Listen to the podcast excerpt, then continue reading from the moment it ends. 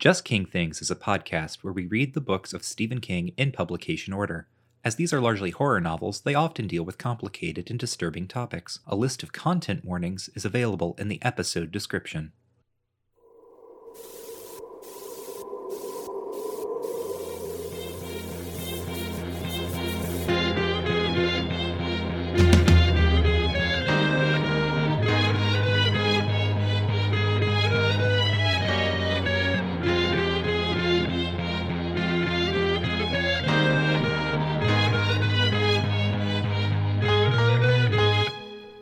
Howdy, friends and neighbors, and welcome back to Just King Things, the show where we read and talk about the books of Stephen King in publication order. I'm Michael, and with me is my What? counterpart, What? Cameron. What? No, Michael, it is I, your twin. Oh no! That's right, it's me, Noel Gallagher. Uh, oh, oh no! And I'm your other twin, Liam Gallagher. Whoa! Yeah! Whoa! I'm glad we're such a diverse, We like John Lennon. a diverse crew in terms of uh, accents here. One of us sounds like this, and the other one sounds like this. They're very different. we like the Beatles, Stupendous. the Queen. Uh, no, Oh, not anymore. she- Sorry, I've got some May she rest in peace, There we go. There we go. Governor. Core blimey, skip to me, Lou. We're dead. Whoa! And scene. Wow. Oh yeah, I. Uh, it's, I'm glad that I just managed to wait you out. Uh, I'm talking What are you to my talking about? Sorry, I was I, I was getting uh, I was getting some coffee. What happened? Yeah, I was talking to my various dead twins who invaded the recording session for a little bit. Uh, oh, like uh, Tad Beaumont's. yeah, yeah, yeah. In the Dark Half by Stephen King. Uh, Oh yeah, I read that book. yeah, it seemed like it was going to be a big problem, but uh, I just waited long enough, and then they all died. So it's just Yeah. like the book. Yeah, that's what you do. You just wait them out. Yeah.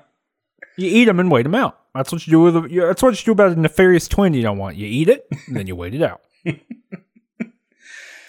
This book is 1989, uh, but I messaged you shortly after I started reading it, and what I said to you was something to the effect of like, 90s Steve is here, fully formed. Yeah. Like if there's one thing that like you can say about us and our uh, uh what we've what we're learning about Stephen King is that he just kind of like it's like he flips a switch there's a state change and he's just there you know he started kind of fully formed with Carrie uh and now he is like fully reformed in 90s uh 90s mode which will I mean we'll talk a little bit about here I guess but we're also going to talk about extensively as we begin to cover the 90s Right over like the next year and change. mm-hmm. Uh, and, by what we mean by that is that the dark half is what we might call in like the the movie world. It's high concept, Mm-hmm. like many of the novels that are coming up are right. Like Yeah. the stand is hard. The, the the highest high concept there is like Lord of the Rings in America, but that doesn't really fully describe you know like what happens in the stand. It's a big weird book. Mm-hmm. Uh, but the Dark Half is ultimately it's kind of a big book, but it's not weird in terms of like what happens. Mm-hmm. Uh, it's very linear, and it's basically and we've talked about this with with a few different King novels, uh, but this is like the the thing honed to a razor's edge. It's a story from Night Shift blown up into a whole novel. Uh-huh. Like it's just it's what like what if a guy had an evil twin that was his writer persona? Mm-hmm. And uh, the end. yeah. that's the book. that's uh, sorry you stole the summary from me, but uh, I, I'm so sorry. well, we'll I bet we it. can get more out of it. Yeah, I'll try at least. Uh, and I also should say it might sound, uh, dear listener, that I, I don't know where where you stand, Cameron. It might sound like we're all kind of down on this book. I want to come out swinging and say that uh, this is like this is a very uh, average King book in many, many ways, and it is actually really, really good at that. Like that there is a uh there is kind of a pleasure in like your your upper middle tier king uh, that I associate a lot with the 90s and I don't know if maybe that's like you know this is this we're heading into my era of Stephen King right like Mm-hmm. uh, the stuff that was actually coming out as I was starting to read it so I don't know if maybe that just feels like nostalgic or comforting and familiar um, but there's just there's something as you say like the the razor's edge formula of take a story from night shift blow it up to a novel and just kind of like roll through it uh it, i think it really works here right? This is uh Yeah. yeah. Uh, it's it's what a friend of mine called in a different conversation uh uh elite mids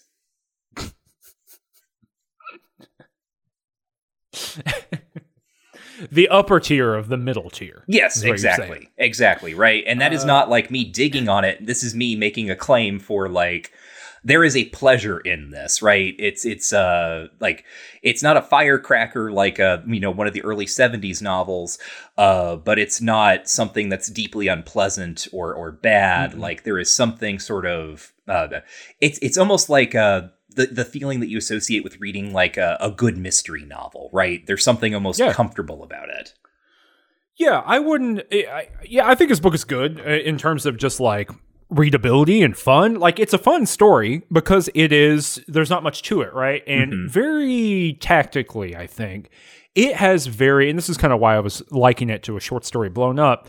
It has very clear goals, and those goals are pretty low in terms of like what King is shooting for here, right? Like this is a simple story, well told and it does not have pretensions about doing something else. Like Tommy Knockers or the Tommy Knockers, especially given some of the response that we saw after that episode and good conversations. I'm not even that's I, that's not veiled in the terms of like I'm not saying that to be like and some people said that, that's not what I'm doing here. Like I we had some pretty interesting conversations about Tommy Knockers with listeners of the show and other people who read it after that episode came out.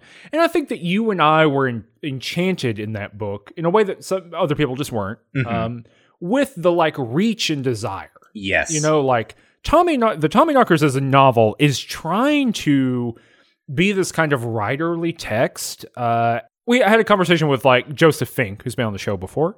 Uh, on a bonus episode, you should go check that out if you haven't at uh, patreon.com slash ranged touch.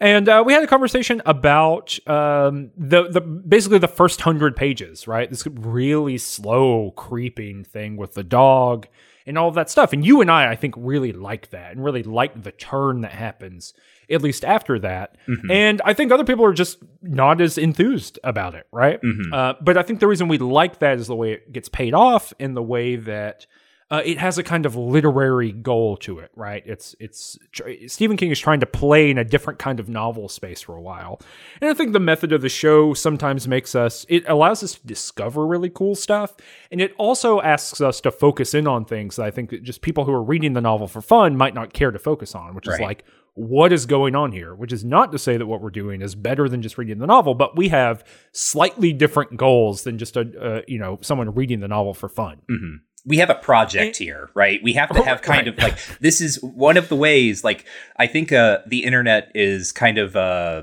a weird place because for a long time, uh, what you did when you watched people sort of like vicariously consume media on the internet is that you were there to watch them like suffer and like to subject themselves to things. Uh, Right. And this is not that show, right? We like these books and we like Steve, and uh, this means that uh, we have to have certain goals in order to like keep ourselves going. And one of those goals is things like, I don't know, tracking the development of Steve's uh, ideas about technology from Carrie to the Tommy Knockers, right? right, right. But also just like what stylistically, what's he going for? What are the references? What are the the goalposts that he himself is setting up, and how are they different from novel to novel? And I say all of that to say that like the goalposts in the dark half are not the goalposts of the Tommy Knockers. Mm-mm. They are not the the goalposts of misery, right? Right. Uh, but like a lot of the novels that we talked about in the early 80s and even the late 70s, right? This kind of makes up a um, a trilogy of novels about novelists in Mm. very particular circumstances, particularly addiction.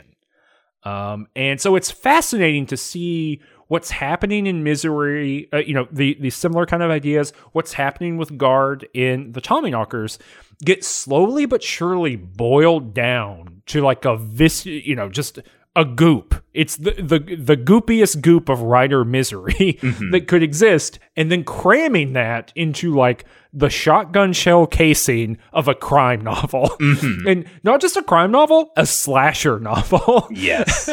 and then just blasting someone in the face with it.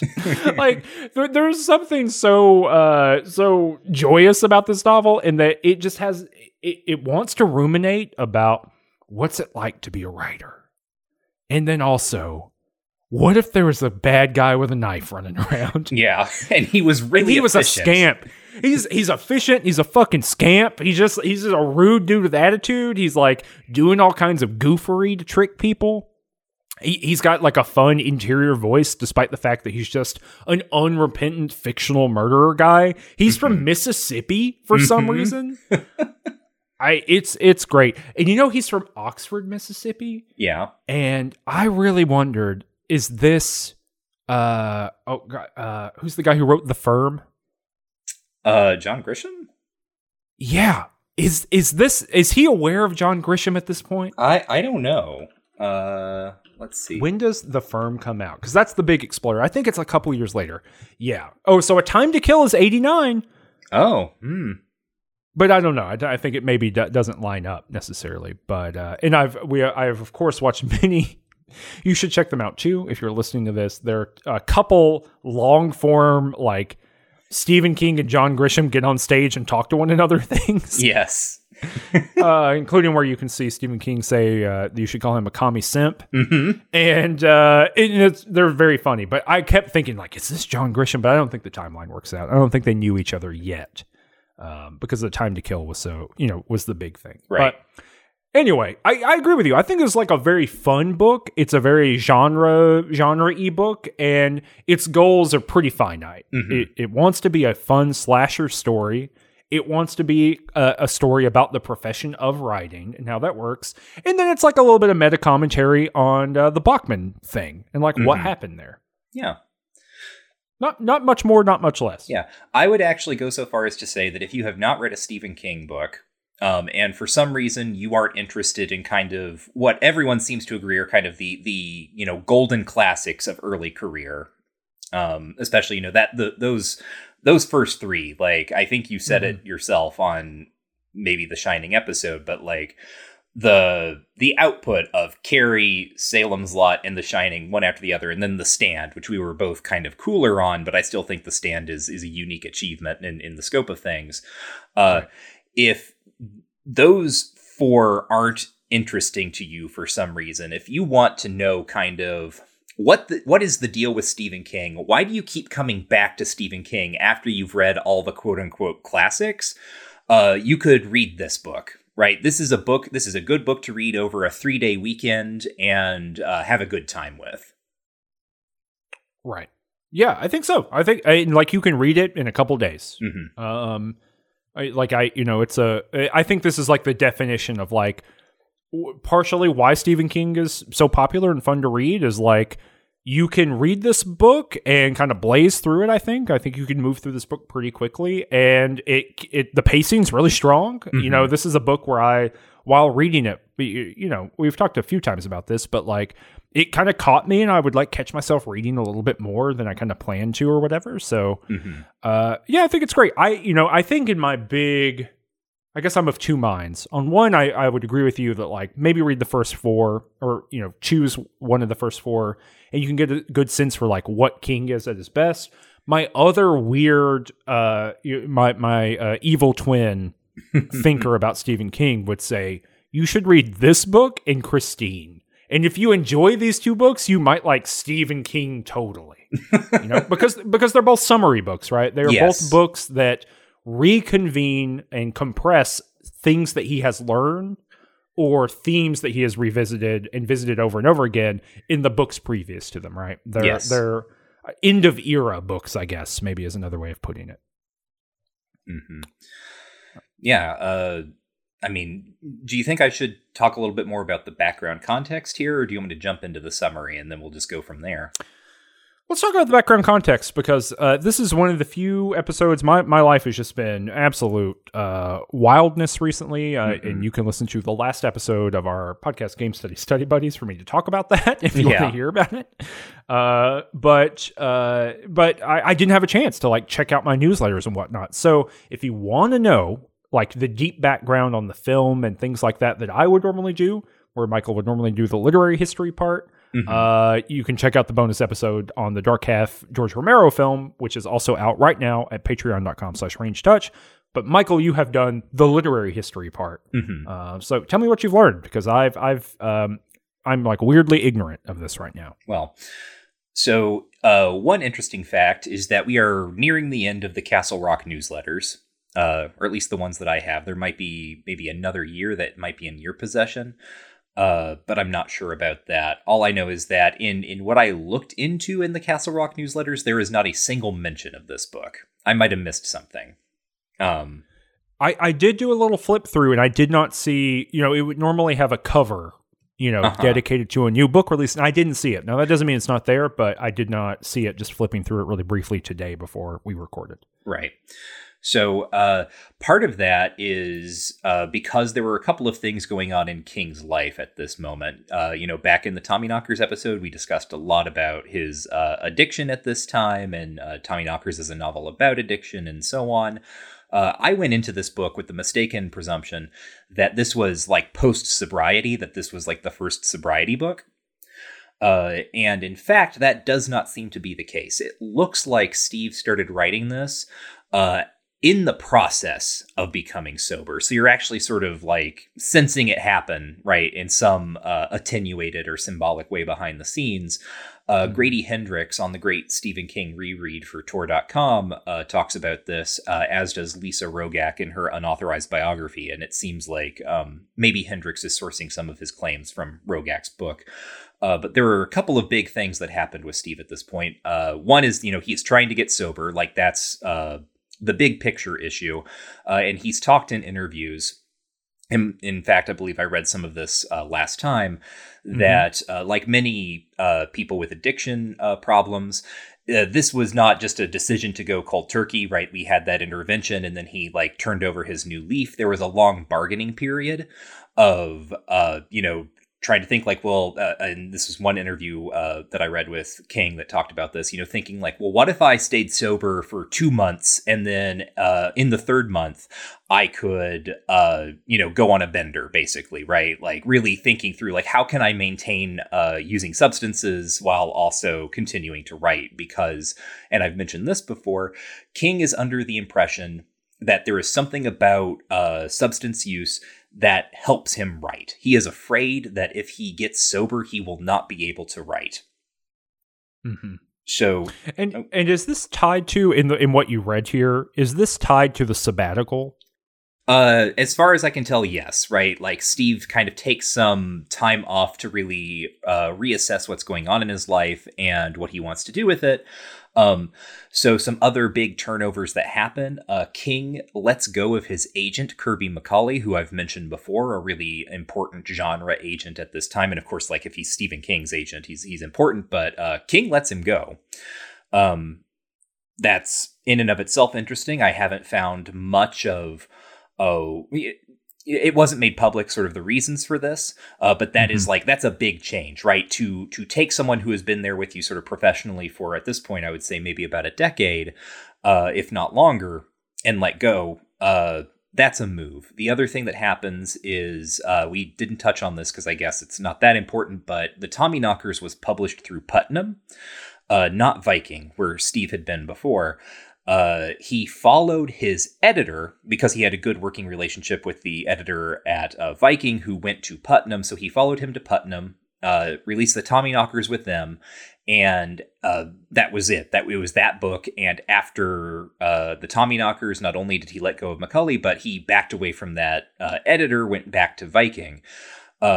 We've mentioned also the radio station, uh, Weezon, uh, or Weezone. I'm not sure how uh, you would pronounce that. Uh, I believe I believe he favors zone, if only because I believe the um like the the little corporate entity or whatever that technically uh, owns it is called like the Zone Committee, which I think is like a reference to the Boulder Free Zone Committee from the stand. Just FYI. Mhm. Mhm. Um, well, and also the other one sounds like uh, whizzing on something. uh, anyhow, that was you know Steve's classic rock station where he just you know blasted all of his favorite hits. Uh, Mhm. And at this point, he starts shifting that into more of a public radio station kind of model. He diversifies the type of music that is playing. Uh, one thing that I found, uh, this was specifically mentioned in Castle Rock, because Castle Rock had a uh, an article about this that King was implementing these changes at the radio station. Uh, there were going to be dedicated blocks to gospel music and also new age music. Uh, as well as more kind of uh, public radio style, like uh, news and talk radio segments, um, and it would be you know run through uh, grants and donations from listeners. So that's happening, right? That kind of project is uh, changing shape in a way that suggests that uh, King's priorities are changing, right? Uh, and simultaneous with this, the Castle Rock newsletter is being phased out as King himself starts to withdraw from the newsletter, from uh, reading it, it seems like, and also contributing to it. And then eventually it just, you know, shutters. Yeah, there there are a lot of uh, issues I know over the the Castle Rock newsletter. We should probably track one of the people down and interview them. I don't think anyone has, as far as I can tell, no one has done that.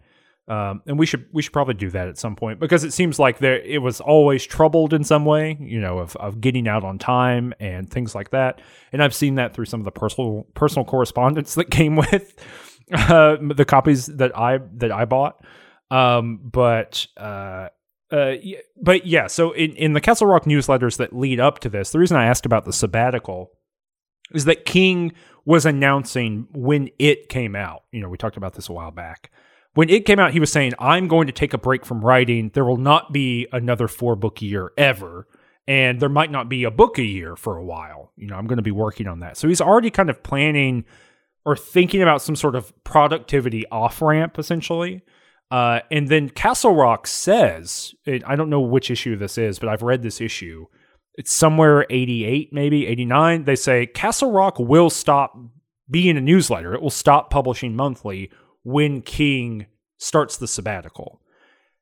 But the weird thing is, and this is something we're going to have to maybe dig into a little bit more uh, in the stand uh, in, in next month's uh, episode, is that the sabbatical, uh, like conceptually, maybe occurs somewhere here, Mm-hmm. but release timeline does not occur. I, I think he only has a one year gap in this whole time period, right? It's like 89 to 90, there's nothing or something, or nothing new. Uh, it's actually uh, 1988 is the first year since 1978 that there has not been a new Stephen King novel. And that's not to say Gotcha. that nothing Okay. doesn't publish. Uh, Right. That's also when the mass market edition of The Gunslinger comes out, and then uh, a shorter book called Nightmares in the Sky, uh, which is like a coffee table book that King uh, wrote with uh, photographer F. Stop Fitzgerald. Uh, that is a yeah, it's a series of it's it's a, a collection of that's very that really got me. That's very funny. Yeah. And I think that's not the first time you've told me about that, and I've laughed immediately. it's just really funny. F stop Fitzgerald. Yeah, Pe- people have asked God. us if uh, we're going to cover it. Uh, I've looked into it. One, this is uh, a little harder to come by. Uh, in two, I think it is King just like briefly writing some like captions to photographs of like gargoyles. That's the the subject of the the whole book is just various photographs of gargoyles on uh, uh, churches and things. Um, so that was that'll probably be like a bonus episode at some point in the future when we get to the point where we're like really looking for weird things to talk about on the bonus episodes. I don't think it could sustain its own main episode. That said, We'll just have a we'll have a bonus episode that is just about the concept of gargoyles. uh, and we'll uh, do like the entire history of them and talk about our Mhm. favorite. We're also we'll watch the Hunchback of uh, Notre Dame. of course. Uh, we'll watch Gargoyles, the Yes. uh, the uh, the television program. deep dive on all things gargoyles. right. Uh, but did you notice that there is a shout out to it in this book? I did not. Uh, so there is an uh, uh, the photographer who takes Thad's picture for the uh, article in People magazine is trying to get him to write the text for a book on uh, a book of photographs that they've taken on uh, teddy bears. Yes, I did know that. I Yeah. didn't think about that being a reference, but I did notice that. I was like, that is very funny and weird. Uh huh. So it's a a little like I guess nod to uh, uh, this actual project that King was a part of. Anyhow, um, yeah. So that's kind of where this stands in the the Stephen King uh, situation. Uh, he has talked about you know being afraid of not being able to write if he's not using, and it seems like this is the book where in the in the back half. Uh, either in drafting or revising, uh, he really did kind of power through it and produced something that uh, was his his first, uh, I guess, becoming sober uh, project. Um, and it's really interesting in that context, is what I'll say. We can we can talk more about that when we get to the specific plot details and what actually happens in this thing, because. Uh, as you said, this is another like the the addiction issues end up being on the surface here again, right? The the protagonist of this novel is also a uh, recovering alcoholic. So Yeah, and like the the uh, the addiction metaphor, whatever it is, right? Is uh, it's thin, but Mhm. it's good. hmm Uh, you know, uh, well, yeah, we'll talk about when we get there. Well, not to make you keep talking. You know, normally we try to pass this off back and forth, bing bang boom. But uh, I think it is now appropriate that we jump into the five sentence summary, of which you are the one who is doing it. Yeah, yeah. So the five sentence summary is the part of the show where we come up with, uh, off the top of our head, a summary of the book that we have just read, beginning to end, in five sentences. We are just coming up with it. We're not like taking a long time to read a Wikipedia article or anything like that.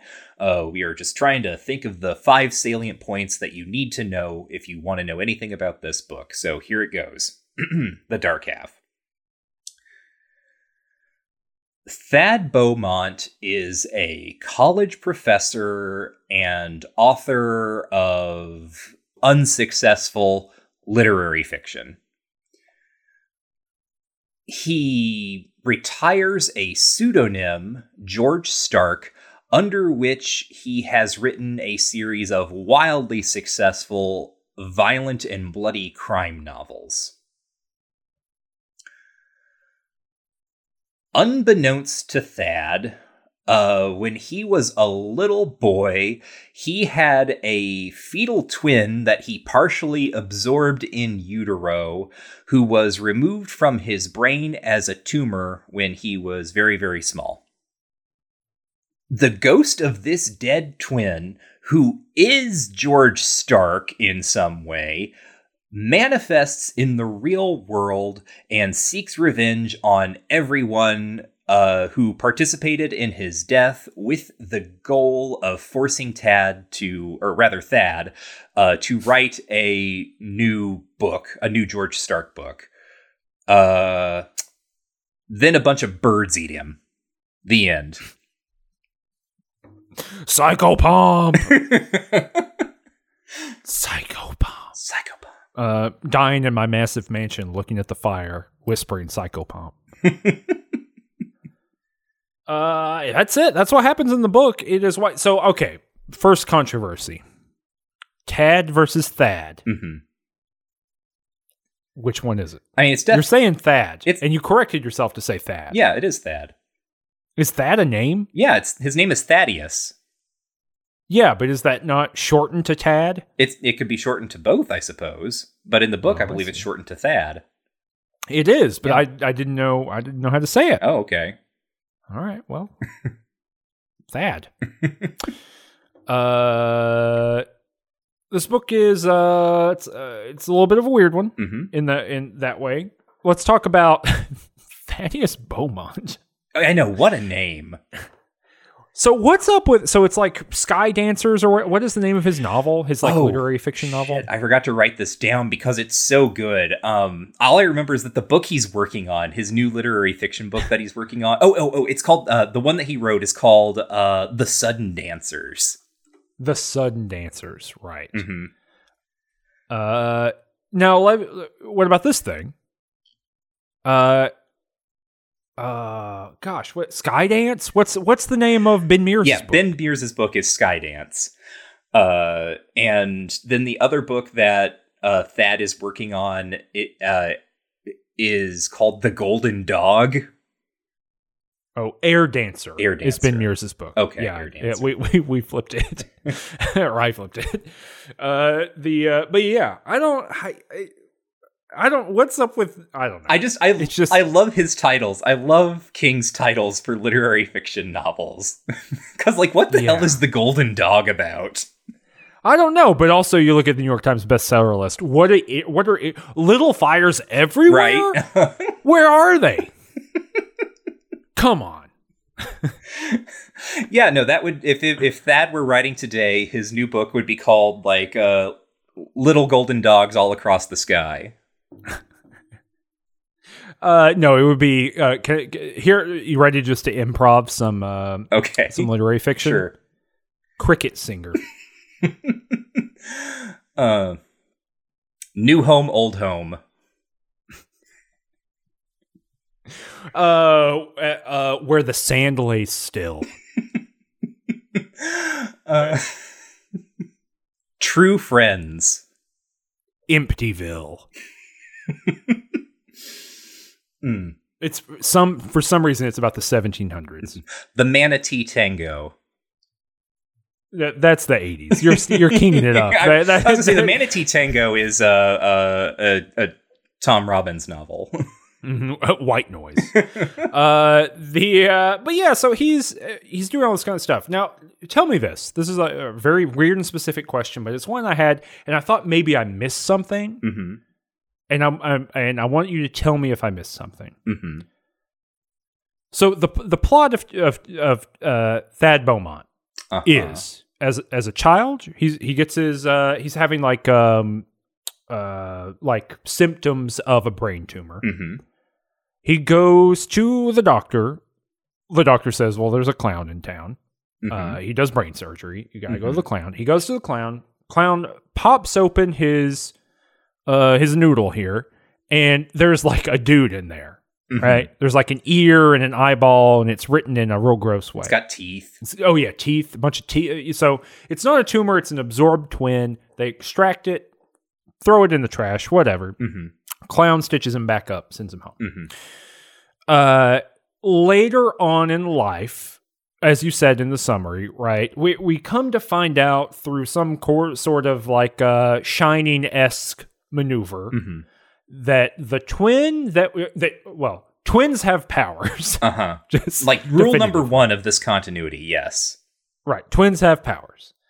Uh, and when he absorbed his twin, his twin was was absorbed, right? Not not eliminated, but absorbed with. So he has like this other being inside of him, and that is writing these other novels. And that uh, that twin is George Stark, hmm and then it manifests into the world as a physical being. hmm Okay. Mhm.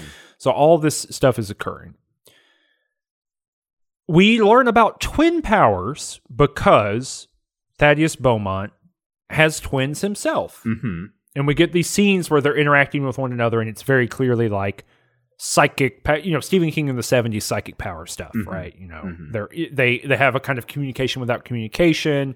Uh, they, they have sympathetic wounds. So one bumps its leg and the other one develops a bruise in the same place hmm which is which is like a way of like building out the lore of this little uh you know fictional universe that we have here hmm but here's the question i have for you that's just setting the scene before george stark is revealed so before he you know gets rid of his alter ego hmm his wife is in the mall and someone pushes her down the stairs Yeah. causing her to have a miscarriage hmm was the person who pushed her down the stairs some sort of previous iteration of george stark I had sort of the same thought. But that doesn't ever come up. No. I, I didn't just miss it, right? It's just not in the book. No, I, I I was wondering. So there are two ways I think you can spend this. One is maybe it's a previous iteration of George Stark. The other thought that I had was, oh, it's Jack Mort, Right, of course. I yeah, I thought about that too. because the whole thing is like, oh my God, isn't it isn't it awful to think that out there in the world there's someone who gets their jollies by just like pushing people down the stairs or you know whatever. Right. Uh Yeah, I just didn't. But you know, it seemed to me like, oh, he's going to have kids, so he'll stop writing as much. Then, therefore, George Stark in in his you know uh, absorbed twin form will have less influence on the world. So he manifested. It just uh, maybe it feels like a setup that doesn't have a punchline to it. Mm-hmm. And I was like, oh, maybe there was a punchline, and I just somehow missed it. No. I, I, it sounds like I did. Mm-mm. Nope, it's just kind of a background detail. Uh, really, the one of the fascinating things about this novel is that I thought uh, his wife Liz uh, was going to play a much bigger role than she did because uh, the first half of the novel really kind of hits hard this idea that Liz and Thad have become more of a partnership. Mhm. Uh, because the uh, Cameron already gestured at some of this, but you know, backstory is Thad wrote a novel, uh, a literary fiction novel. It was a finalist for the National Book Award or something. It was very successful, is the point. But then he struggled uh, to write his next novel, and I think it got more middling reviews. And kind of in the middle of all this, uh, he thinks of this idea of like, oh, what if I, you know, wrote something under a different name? Like, what if I kind of like pretended to be a different guy and wrote a different story or a different type of story? Uh, and Liz is kind of encouraging him in this. And this is where the George Stark thing comes from. Uh, and it turns out that George Stark is wildly popular and sells like gangbusters. Uh, but while this is happening, uh, a whole bunch of other stuff is is also being layered on top of it. So Thad, when he writes as George Stark, drinks. Um, he gets meaner just dispositionally, right? Uh, so he's drinking, he's just getting meaner, and like when he's done writing, he kind of turns back to his old self. But when he's actually in the thick of it, he's he's much less pleasant. Uh, and this comes about at least partly also because uh, Liz has this miscarriage that really puts their marriage in a strained position. Uh, and we join them in the novel proper after he has already killed the Stark pseudonym. Uh, because it was going to be revealed by this other character who we'll probably talk about a little bit. Uh, but the, the pseudonym is dead, and he's kind of like worked through his addiction stuff, and they feel like both of them together feel like they've kind of overturned uh, this dark period in their lives, and now they have these two twins, and uh, they're going to work together as partners in this marriage on more equal footing than they have before. Uh, and then by the end of the novel, uh, in a kind of very strange move, actually, um, but an interesting move, uh, things get a lot bleaker about this partnership of the marriage, uh, and it ends on kind of a real downer note.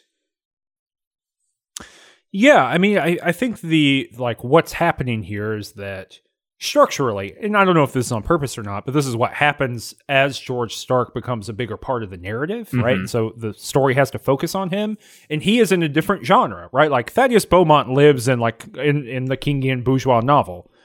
George Stark lives in a slasher, you know, Mhm. film essentially, right? And so as George Stark becomes the not just the driver of plot motivation, but a focal character, you know, in the novel, uh, the hi Liz has to get sidelined because she becomes literally actually uh, some combo of a damsel in distress and the final girl, right? Mhm. Like she she's those kinds of things. So it's actually really funny that like I mean it's unfortunate, I guess, but it is is interesting to note that like genre overwhelms what seems to be a really cool like uh you know runway for her to do some really cool stuff Mm-hmm. um, something something that's fascinating to me about the Castle Rock newsletter uh, relationship to King that we've really been able to see here in the '80s uh, has appeared to me in two ways, and I meant to mention it in the last episode and I forgot, so it's a good place to put it. Mhm.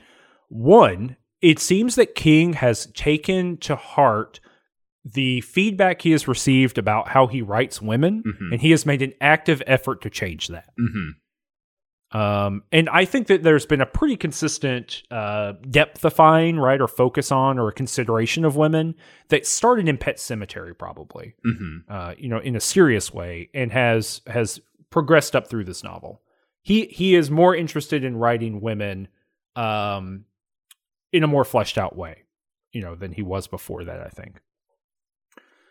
The second thing is that it seems like he took the response to Mike Hanlon, which was uh, you know, and we read that on in the It episode, right? You know, Mhm, the whole mhm. thing of of King responding to people in the newsletter talking about race, where he was like, "Well, look, for the first hundred pages, you don't know that he is a black man, and isn't that interesting? Isn't that like the best you could do here, right?" And obviously, the complexity of writing about race is is not just that, right? There, you know, there's a um, it, it is not that uh, uh, characters are all reducible to some sort of fundament, right? Like Mhm. characters have a historical position, and Mike Hanlon, as a character, uh, King plays in historical reality a little bit, but runs away from it in other places too, in the pursuit of some sort of universalizable fundament of character. We talked about that in that episode, and we also talked about how in the Castle Rock newsletters, that you know, uh, black readers are writing in to be like, "Hey, wh- what's going on here?" Right? Mhm. Like, what's going on with these characters? And it all and, and Ke- Stephen King responds in a few places, right? It was in Time Magazine, it's in the Castle Rock newsletter, and he says, "Listen, I am writing about the realities of race in America, and those are not nice realities, and you should just deal with it." Mhm. I mean, essentially, right? Right. I, I don't feel I don't I do not think that I am uh, misrepresenting his thing. He's like, look, here's the way reality is. I'm showing you reality. That's how you know. It's just what I do. Mhm. We don't know what the next level of response is, meaning that I don't. It doesn't come up anymore in Castle Rock after that, as far as I've read, which could mean that Castle Rock is not publishing those letters. Or it could mean that people are have just kind of taken that as the definitive statement and are not interested anymore. And I haven't seen, even though I have tried to look at some other fanzines and things like that around the time, I have not found any place 86, 87, 88 where that's also occurring. Mhm. I say all of this to say that then the next several books of Stephen King run away from they're all about white people, right? Like Mm. they they run away from whatever he said was so important to him about representing race in the United States. Mhm. Um, and so that so both of those things feel really interesting to me here at the late 80s is that he seems so much more interested in focusing in on women and thinking about gender and as we're going to see into the early 90s right he's going to hammer on that you know women become central in his work They do. Yeah. um, in a way that a lot of people actually reject. You know, I, I we're we're, we're going to get into that, but it creates, I think, a schism in the, the King readership. Um, but at the same time, moves away from what I would say was a pretty consistent uh, inclusion of race, or at least a discussion of race or representation of race uh, in the novels in the eighties. Yeah, just looking Um, at uh, the next sort of year and change of books we have, I can't think of. I mean, it's not until we're going to get to the Green Mile in 1996, and that's like the next book I can think of that has a, a strong component uh, about race, right? That actually deals with that Right. topic. yeah, it's all. I mean, it's about you know an, an uh, uh, a racially motivated conviction, Right. Right. But yeah, so I think I you know I don't have much to say about that other than just noting it Mhm. because I think you know that's part of what the show is useful for is thinking about patterns and longue durée in Stephen King's work. But but it, it does seem like he was so outspoken about that up through it Mhm. and into the drawing of the three, right? I mean, Mhm. you know, whether whether he's successful or they or not, that I think that's like a long conversation. We obviously talk about that in the episode, but he is focusing on it. I think it's undeniable that he's trying to think through race in the United States, and he walks as fast as he can away from that over the next like you know nearly 10 years and i think that's there's something interesting going on there that we could probably talk about going forward Mhm. but um, what do you think about the Bachman element? Before we kind of talk about plotty plotty plot stuff, because I think there's some fun plotty plot, Mhm. but obviously there's George Stark and Richard Bachman Mhm. going on here. Right. The the pseudonym who represents kind of the darker side, the bleaker view of the author. Uh, I think Thad ends up saying this at one point that like you know the author always has like at least two people inside of him.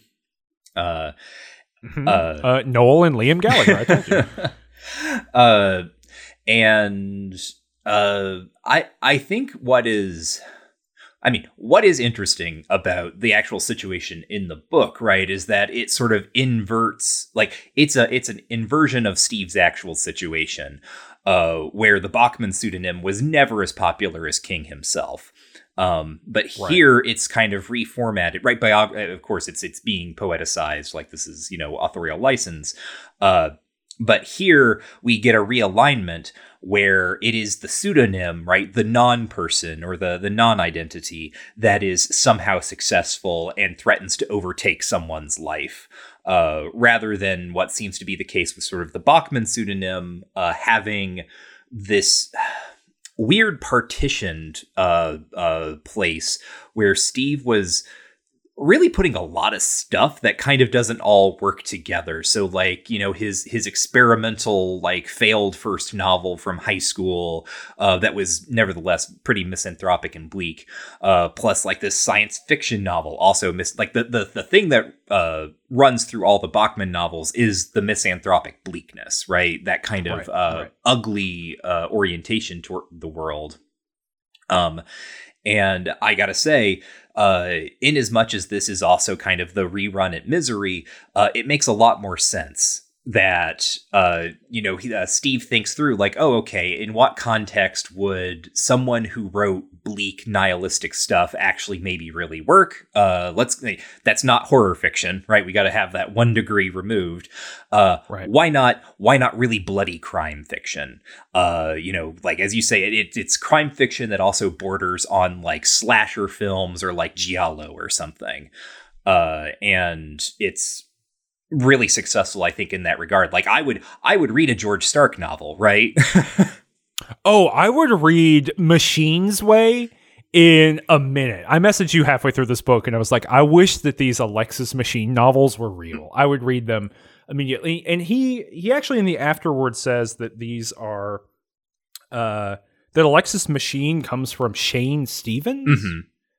Mhm. Um and uh apparently I, I don't know. Uh Shane Stevens writes novel I mean the George Stark novels are kind of a pastiche, you know, the little sections we get of them of this Shane Stevens author. But I don't I'm not familiar with the work of Shane Stevens at all. I don't think I'd ever heard that name before. uh well i think it's it's a pastiche of him and also uh oh gosh what's his name hold on i need to double check this there's a, a particularly yes um donald e westlake who was a Oh, yeah. writer Yeah. of uh, multiple genres but uh, particularly known for his crime fiction he wrote a series of kind of comic uh, crime novels featuring this character named dortmunder um and as you can tell from even the name right it's a, a, a kind of like you know here's some here's some kooky criminals who try to pull off a heist and uh, uh, things go wrong for them right those are like the dortmunder novels um, but then he also wrote under the pen name george stark uh, a series of novels about a character named parker who is kind of like uh, I mean, he's he's Alexis Machine, basically, right? Alexis Machine taken from the Shane Stevens novels, but uh, uh, you know, uh, this character who is extremely driven, uh, not d- doesn't have any qualms about per- perpetrating murder uh, and doing it Mhm. violently if if the need arises. Um, and the writing style in the Stark novels uh, uh, are is just totally different. Did I say that his so the the Parker novels are written under the stu- pseudonym? I can't remember if I said George Stark. I think you did say George Stark. yes, it's Richard Stark, right? Right, right. so right. this is the other weird thing about what Steve's doing here is like not only is he like taking straight up character names, but he's just barely changing the actual other author's pseudonym, right? Yeah, I think you know this is kind of the uh, um, you know weird weird thing about King at this moment. You, I, I also started thinking about like reading these Alexis Machine uh, excerpts. They're very Clive Barkery too. mm-hmm. Um, you know, in their kind of I don't know form. Well, the fact like machine uh, carries a the, the the thing the other thing that I think maybe needs to be said that will clarify this is that it turns out Alexis Machine, the fictional character, is like just literally George Stark, the the weird tulpa that uh, Thad has generated from his unconscious, right? Like the the the pseudonym is basic like there is this pseudonym that comes to life and the character who the pseudonym was writing is basically the pseudonym's like self insert and so they both uh, walk around with like these pearl handled uh, uh, um, straight razors right and whip them Right. around very giallo like Uh, th- this is also the funny thing too. Reading this novel because I've I've read this novel before, but like, and I could remember certain. I remember the sparrows really clearly. Mm-hmm. But uh, I didn't really remember a big chunk of it. But I did not realize that also Heart Shaped Box is kind of a, a the uh, Joe Hill novel Uh-huh. is also kind of a rerun at this. Uh-huh. Um, they are very similar. Extremely. Uh, uh, that is a novel I do not enjoy. I, I think Joe Hill is a perfectly fine writer. Uh, but I did I did not like Heart Shaped Box, in which uh, Ozzy Osbourne and his early twenties uh, early twenties wife are uh, haunted by a ghost with a straight razor. hmm who like lives in a box or whatever. uh, eh, yeah, it's not. That's not for me. Uh, but it's very similar in kind of tone and also like um, this kind of slasher villain kind of vibe. Right. Here's here's some characters. Here's like the uh malevolent entity that's pursuing them. Right. Uh, I also like Machine's Way Mhm. in that it's like this this additional like uh, weird mutation of Swann's Way. Uh-huh. which which is there i don't know that's a very a kind of kingy uh touch there but uh i don't know what what other stuff is going on here Well, did you I- have thoughts there- about the Bachman stuff? Since that was you, you threw that to me, um, and I kind of Yeah. like swerved us into George Stark territory. But if you had something else, like another thought about Bachman, yeah well it's you know there's this interesting thing that's going on between um there's an allegory going here between beaumont and stark hmm uh, in that Beau- Beaumont's the, the guy, the the family man, and Stark is the you know truly the writing machine, hmm right? Which, as you said, is is the flip, right? Like, um, the the le- the slightly less successful uh, kind of writer's writer that is, I you know theoretically, um, uh, the the gosh, I'm blanking. Not the writer of Thinner. Why am Bachman? I blanking on the name? Bachman. I Uh-huh. don't know. why I can't say the word Bachman. Uh, that's the Bachman, and then uh, George Stark is the Stephen King, right? Like you Mhm. know that the kind of writerly thing. Um, but then there's also like the sober, the sober Stephen King, hmm uh, and the uh, addicted Stephen King, Mhm. right? George Stark is, you know, if, if the allegory holds, right? He is the writerly persona of Stephen King, who like it can only work if he's shit face. You Mhm. know, he's he's he's the the writerly um, face that you put on, and that's made really clear textually. Like I've never been hit in the face so much with subtext, right? You know, it is the Garth Marenghi only. Sub- you know, I've met people who use subtext and they're cowards, right? Mhm. Uh, it, but it's done really artfully. I was really impressed with it. Um, again, it's it's thin, right? It's a pretty flat novel, but like where it, where it's ticking, it's really ticking. And I'm thinking here of the scene toward the end where George Stark and Thaddeus Beaumont are like talking about writing. Mhm. Um, and his wife is there with her twins, and they're being harried by George Stark, right? They're being uh, just you know threatened by this evil man who drives a sweet ass hot rod, and he's got a gun trained on a child, right? Uh, and and they're laughing, and their laugh is the same. And we keep getting the POV from her, and she's looking back and forth from her husband to George Stark, and going, "Holy shit, this is the same guy." right. They are twins. They they are brothers. They are the same person. it is. Um, yeah. And it's disturbing to her. I mean, we get all this POV of her being like, "Fuck, this is my husband." Mhm. Uh, you know, that this is some part of him. And that just feels like, you know, you always got to be careful. Like, uh, writing is not biography. Biography is not destiny. We know all this kind of stuff, right? We say on the show all the time, and you have to be careful about that. But it's it's really hard to dodge this here. It feels so purposeful for of him being like, look, I'm a different guy when I'm drinking, eh, or when I'm on uppers, or when I'm on downers, or when I'm drinking mouthwash, Mhm. right? And I'm a different guy with the kids. But at the end of the day, I'm still Steve, right? Like I'm still that same guy. Mhm. They're not extricable from one another. And what will happen if I lose the other guy? hmm Yeah. I. what if I lose Stephen King, the author, in me? Yeah, I loved that scene too, uh, for a couple reasons. One is that the way it is written, it is another uh, rerun at something we talked about last episode. It's the end of Animal Farm, Right, where right. uh, they look through the window at the farmhouse and they see the pigs uh, at the table, like wearing human clothes, and they can't tell who's who's a pig and who's a hu- who's a human anymore, right? Uh, like it is written in that precise like cadence and tone, except it's being totally reformatted to this like crime slasher novel about uh, a doppelganger, right? Um, and that's just really fun.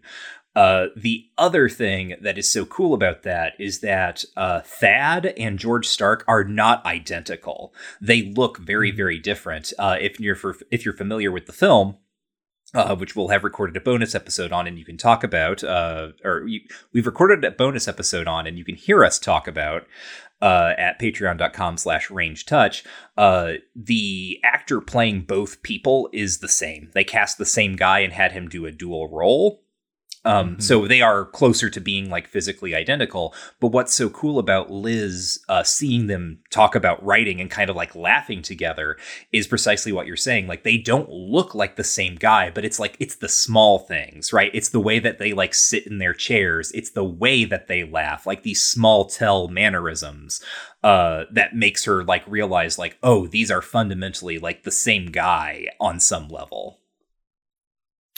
Yeah, they, at their core, in their their, their being is the same.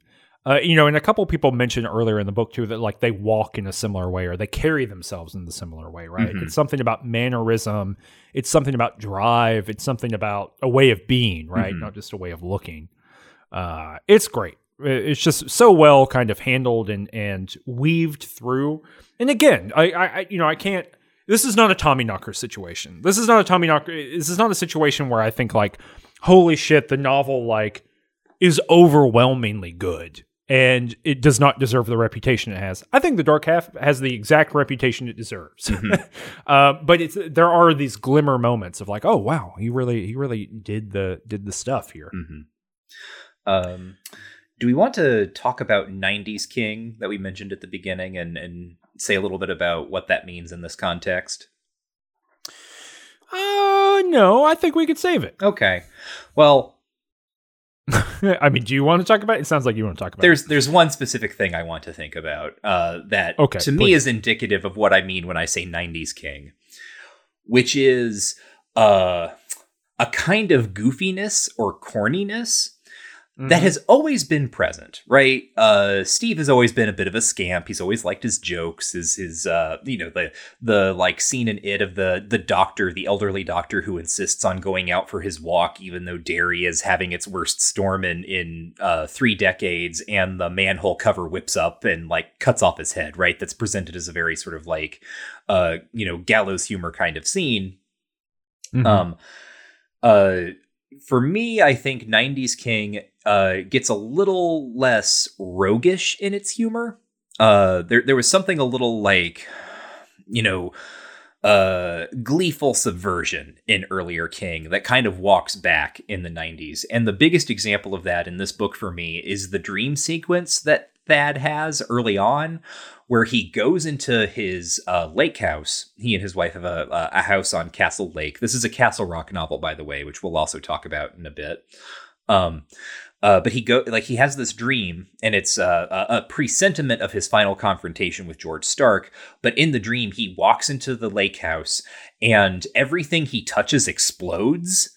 And it's just described in this very bizarre, matter of fact way, where like he touches the um the light switch on the wall, and it just like rockets off or like cracks. And then he like walks into the kitchen, and he like looks at the oven, and it's like the you know the whole house is like a little dark and a little spooky. It looks like no one's been there for a long time and then like the oven cracks open and within the oven he can see like a gross foul like rotten turkey that had been cooking and it's just like right y- y- you're giggling right like it's it's like yeah, it's a little it's a goofy. little goofy it's like this isn't really scary it it is kind of setting tone or atmosphere but it's not really scary it's just a little goofy uh and that's what i feel like is goofy here or rather that's yeah, you know, and maybe maybe we might have misspoken earlier when we said that, and, and I've set us down this path of like this is a night shift story blown up to 600 pages or whatever. Mhm. That's maybe not right. This might be a creep show blown up to 500 to 600 pages, Mhm. right? Like, I do think the 90s, I think you're right. I think that goofiness and the kind of playfulness, uh, in playfulness that doesn't have to resolve into like a gritty reality of blah, blah, blah, whatever Mhm. horror novel stuff. I, I, I kind of consider the you know the creep so creep showification of Stephen King Mhm. in the '90s. He's happy to tell a little story where Leslie Nielsen kills some people. You know what I mean? Yeah. And that's okay. He's got that little fart machine. It's funny. Uh, but yeah, I, th- I I think so. And, but also weirdly enough, it like in the 90s Stephen King oscillates back and forth from lightly goofy thing to a novel about women being tortured Mhm. and then a life, lightly goofy thing and then a novel about women being tortured um it, I do weirdly enough think that the uh uh uh uh, uh God, I'm, why do I keep doing this his alter ego Bachman.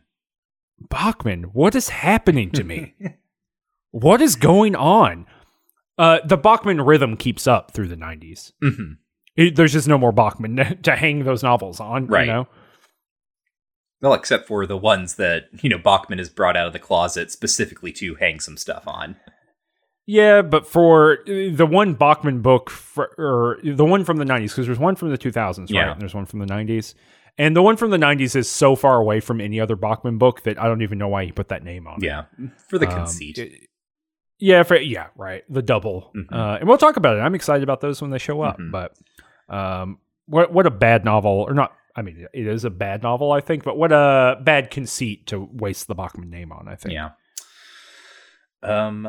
So uh, I read a couple of reviews for this, uh, Okay. like contemporary to its publishing, and one thing that I think is interesting, uh, that is mentioned by just about every review is people complaining that the supernatural element is unexplained. Uh, what? Yeah. They're like, it's not explained clearly enough. And this is weird because this is very funny because almost all of them also remark, like, normally he can't help but explain stuff. I, it's true. Uh, I do. f- I feel like he does over-explain it still Yeah. somehow. right. Well, that's what I thought was so weird is that so many of the reviews mention that uh, the supernatural element feels unexplained because to me, it's just like, it's very clear. Like, uh, a, a detail that I haven't mentioned uh, until this point is that um, when Thad is a kid, he decides he's going to be a writer and he starts writing. And this is actually what spurs on the growth of the tumor in his head. This is a thing that the doctor observes where it's like, oh, this must have been like dormant. Like, these cells would have been dormant. Uh, and then something recently has like kickstarted their development and now they're like metastasizing into like another body inside of his skull. Um, Mhm. so like Thad starts writing and that like activates the the cells in his brain that would have been his twin brother that are now becoming George Stark, what have you. Um, the tumor gets removed and uh you know the everything happens as I've already said like Thad grows up, he has the pseudonym, he decides he's going to get rid of the pseudonym because he is being blackmailed by a guy named Freddie Clawson who thinks that he can uh, get some money out of uh, letting letting the world know that uh, demure literary fiction writer Thad Beaumont is secretly bloody crime fiction writer George Stark. So he takes that opportunity to just kill the pseudonym uh, and just sort of magically, right, uh, uh, through supernatural shenanigans. And this is what I mean when I, or I guess this is what people mean when they say that's not well explained, is that precisely how this happens isn't walked through. Uh, but just George Stark shows up. He like busts up through the ground in the place where they held a fake burial for him and then goes on his murder spree. Uh, he is trailed the entire time by a bunch of sparrows. We will talk more about this, but we eventually learn that sparrows are psychopomps, which is to say, uh, things that uh, entities that can escort uh, spirits to the land of the dead. Um, and how the novel ends is the sparrows, the psychopomps, take George Stark to the land of the dead. So uh, I think there was another interview that I read with uh, King where he said something like, um, you know, the George Stark is the ghost of Thad's twin. Like that's it, pure and simple, Yeah. right? Yeah, they say that. yeah, That's in the book. yeah. So I don't know why people say it's not explained because there it is. Also, twins have psychic powers. Just go with the flow. Right. Reviewers of Stephen King novels, I can't I I don't think I will ever be in a position where I wish that Stephen King had explained something more than he did. oh, it's like where'd that big oil monster come from? They're just standing on that raft and there's a big old oil thing there that eats their flesh. Where'd it come from? this is like uh, Stephen King tweeting that Pennywise and Randall Flagg are the same thing. Just yeah, there you go. Explain it now. Yeah, that's uh, here. Uh, and also George Stark is Pennywise. The Right. Exactly. hmm It feeds on your writerly energy. What do you think about? Uh, uh, so oh okay maybe I should say this. The reason we're not talking plotty plot plot is that the plot is very linear. Mhm. Like there's not a lot going on. I do kind of like that it is a uh like the first half's a crime story in which uh crimes don't happen. Uh-huh. And then the second half is a slasher story uh, in which the, invest- the crime investigation is forgotten about entirely. because like the first time, the first thing comes up. Okay, they they go and they do a photo shoot that is for uh, George Stark. You know, putting him to rest. Ha ha ha ha ha. Uh, because the pseudonym is dead. Because they did like a People magazine interview where he revealed that he was George Stark. The mild manner, uh, mild mannered instructor, writing instructor at a university. At isn't he at Horlicks? Isn't that true? No, he's not. He's at um uh Oh, because he's in Maine. right, he's in Maine and I can't remember if they ever named the university that he's at, but you're right to ask that because well, we'll talk about it in the Kingiverse. This is a really anomalous detail. It is. It's so great. I was really happy to see it. But again, the Creepshowification of Stephen King. Mhm. But uh but anyway, so they go and do that. It, they do this photo shoot, blah blah blah. It gets out. George Stark is killed, right? The pseudonym is killed because he reveals that uh that was him the whole time. He's not going to be writing any more of these bestseller novels that everyone loves. Whatever. The the ghost of George Stark explodes out of the ground Mhm. and starts running across the country doing murders. Mhm. He murders uh, a guy who's like just a local cool guy. Uh, he takes his uh, prosthetic arm off and beats him to death with it. Mhm. Awful, slashery, you know, whatever. The local sheriff, who is now like the third sheriff that we've learned about since Bannerman, isn't that right? I don't know. Uh they run through it very briefly Yeah. in the book. I think I think there is a sheriff in the middle, and then there's him, and he's been there for like 15 years or something like that. But he's still the new sheriff, the new guy in town, Mhm. you know, because he'll never be like Bannerman, Yeah. who got his butt bitten apart by Cujo, the dog. yeah. Alan Pangborn will never live up to to Bannerman getting Right. murked by a dog. Right. And so, right.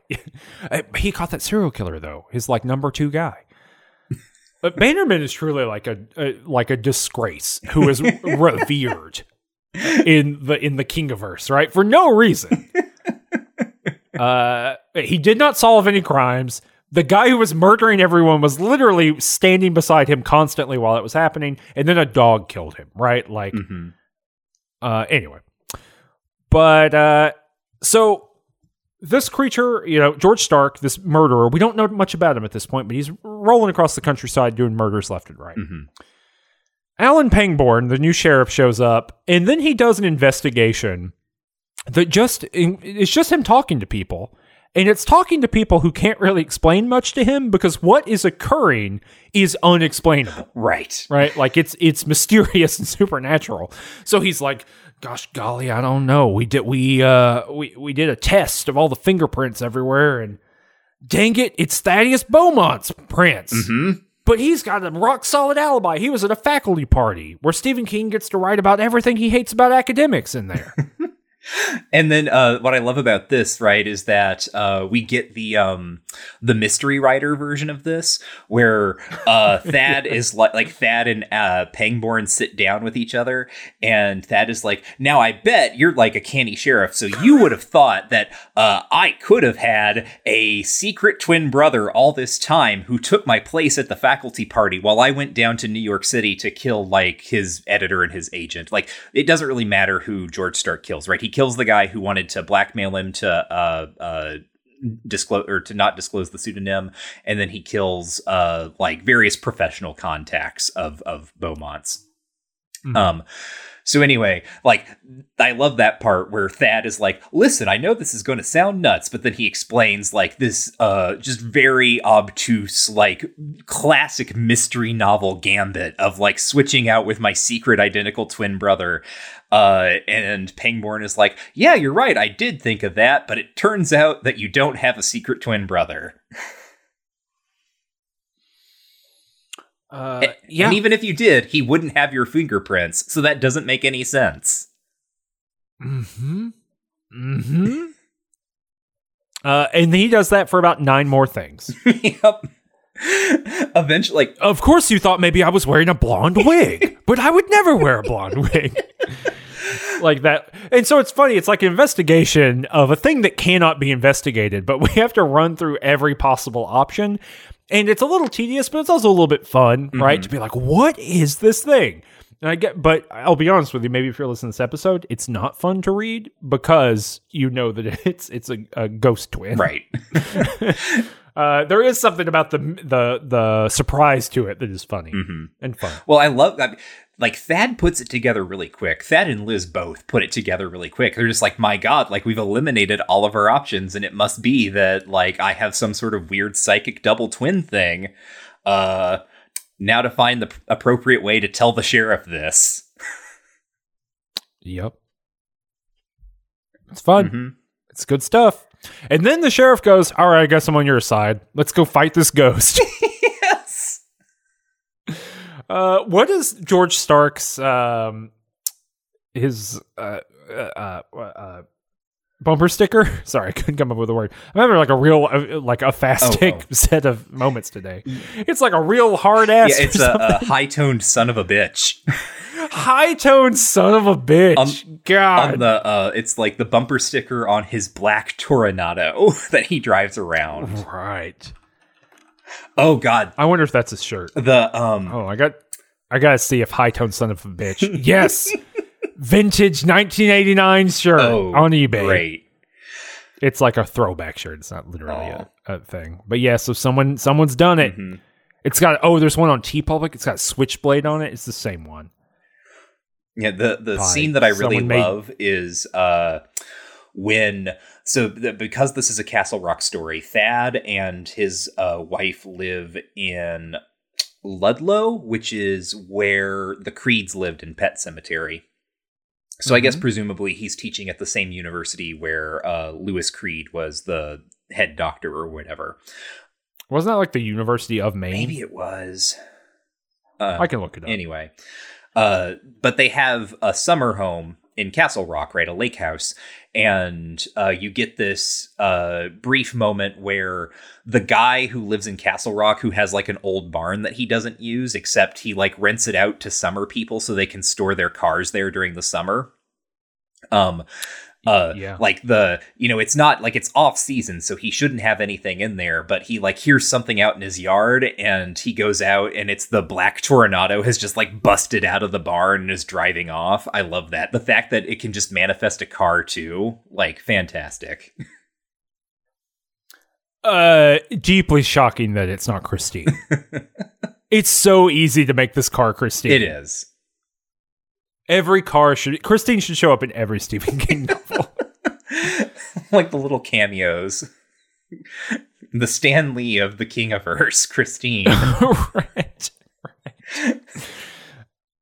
right. but yeah, so uh, George Stark eventually. So here's what he wants. I'm sorry, I said all that earlier stuff to work to this point, which is that we find out that when he's writing the George Stark novels, he's writing as, like George Stark is working through his body. Mhm. Thaddeus Beaumont's body. Uh, and basically, what George Stark wants is that he's been killed, you know, in big quotation marks, right? He's been eliminated as a pseudonym, and he wants to be written back into the real world, essentially, Mhm. which is like having Thaddeus Beaumont sit down with a pencil in his hand, because that is the way that uh, that George Stark writes, and writing one of these novels, and he's like into it because it's fun. Mhm. Now, I want to bring a thing up. Do you remember what we talked about? I think it's right before Tommyknockers that Stephen King was using a um uh what uh gosh, not a I want to use I want to say the word teleprompter, but that's not right. Uh a word processor Mhm. and then he stopped using a word processor Mm. in the late 80s. i do remember He took a break this. and went back to longhand for a while. that's right mm. It's interesting to me. and he's going to do that again yeah, well, uh, yeah, I, I don't think on purpose though. Yeah. I'm just I'm just thinking like the ne- the next longhand novel I'm aware of is Dreamcatcher, and that's like right. right that's a relapse novel. So That oh, that's wow, that's true. I didn't think Mhm. about that. That is a relapse novel.